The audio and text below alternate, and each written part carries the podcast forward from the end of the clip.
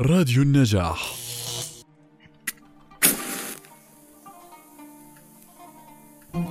مرحبا عزيزي المستمع.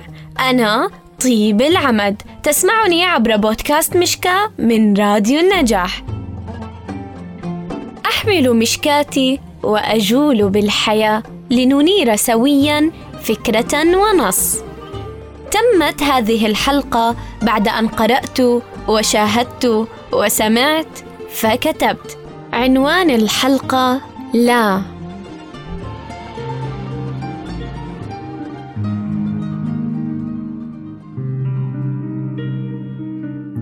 لا. كم كانت هذه الكلمة قاسية على قلبك؟ لا.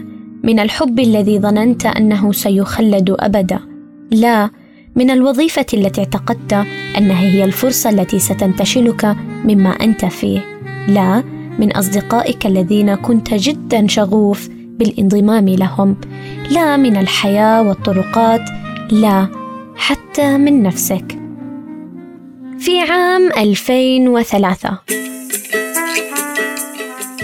قامت الدكتورة نايومي إيزنبرغر في أحد جامعات كاليفورنيا بملاحظة أن الشخص الذي يتعرض للرفض يقوم بالتعبير عن شعوره بهذا الرفض بعبارات تشبه وصف الألم الجسدي مثل أن يقول لقد كسرت قلبي.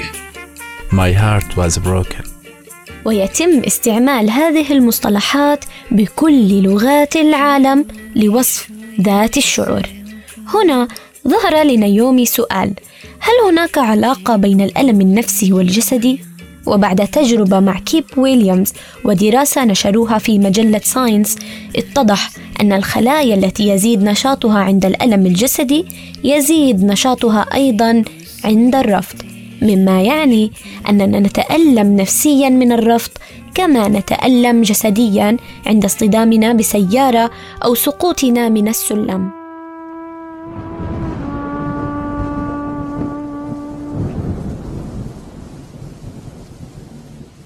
في عام 2001 أصدر رئيس الصحة العامة في أمريكا بيانا يقول فيه إن الرفض يعتبر سبب أكبر لانتشار العنف بين المراهقين من تعاطيهم للمخدرات وانتمائهم لعصابات الشوارع.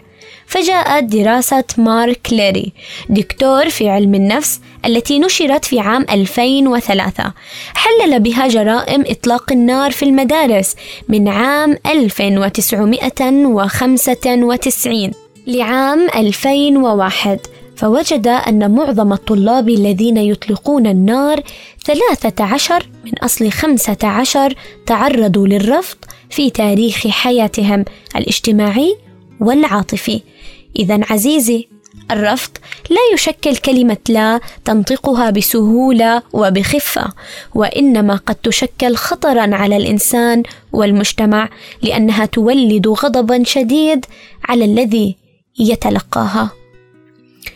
وأنت عزيزي ماذا يعني لك الرفض؟ آه، عملت قاعدة معارف وناس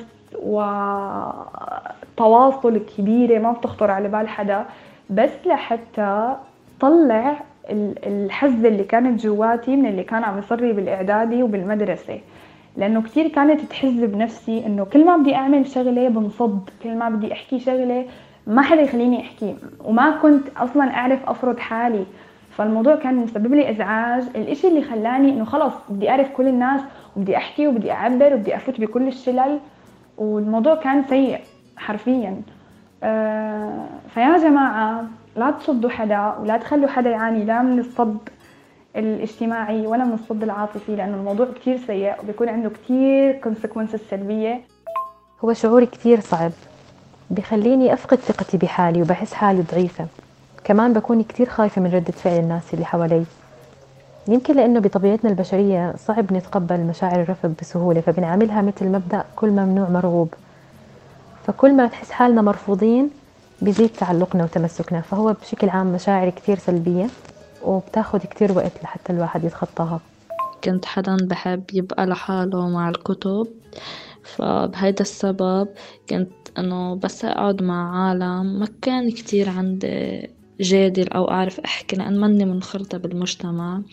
كنت دايما لما أكون بمجموعة تكون كل القعدة عبارة عن مسخرة علي كرمال أنا انحضر ضيف أعتبر تعرضت لكتير آه، أنواع من التنمر من الحقد. كتير أشياء أثرت علي بمطارح آه، ما كان لازم تتأثر فيني يعني. فهيدا أبشع شي بيفيد إنسان. كانوا يعتبروني الأقل مثلا جمال بين أخواتي فكنت مثلا ما أقدر مثلا أكون معهم نفس جروب الصحاب مثلا أو ما كنت صحبة كتير مع بنات خالاته أو يعني هيك فاهمة؟ يعني أخواتي كانوا يقدروا مثلا ينخرطوا في هيك ناس أو مع أي حدا أو يصاحبوا كل الناس و... بس أنا لا. يعني أنا كأني زي كأنه كيف البطة السوداء؟ هيك كنت أحس حالي. هلأ ممكن نكون دقة وإشي كان إنه بس إنه مثلا مرة حدا حكالي مثلا شعرك كشة مرة حدا حكالي مش شعرك مرة هيك. كنت أنا أحس حالي إنه أنا مشعة مثلا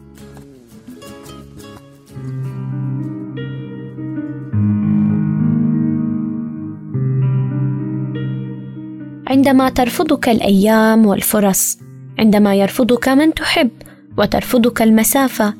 اعلم أنك لست في ذلك الطريق وأن الشعور المؤلم الذي تشعر به سيزول لأنك قريبا ستجد الشخص المناسب الذي لن يرفضك. والفرصة التي لن ترفضك وغيرها وغيرها من الأشياء التي ستشعر حتما أنك تنتمي إليها. تذكر عزيزي أنك غير مرفوض وأن الجميع يحبك ولكن ربما نحن في بعض الأحيان لا نحسن الاختيار.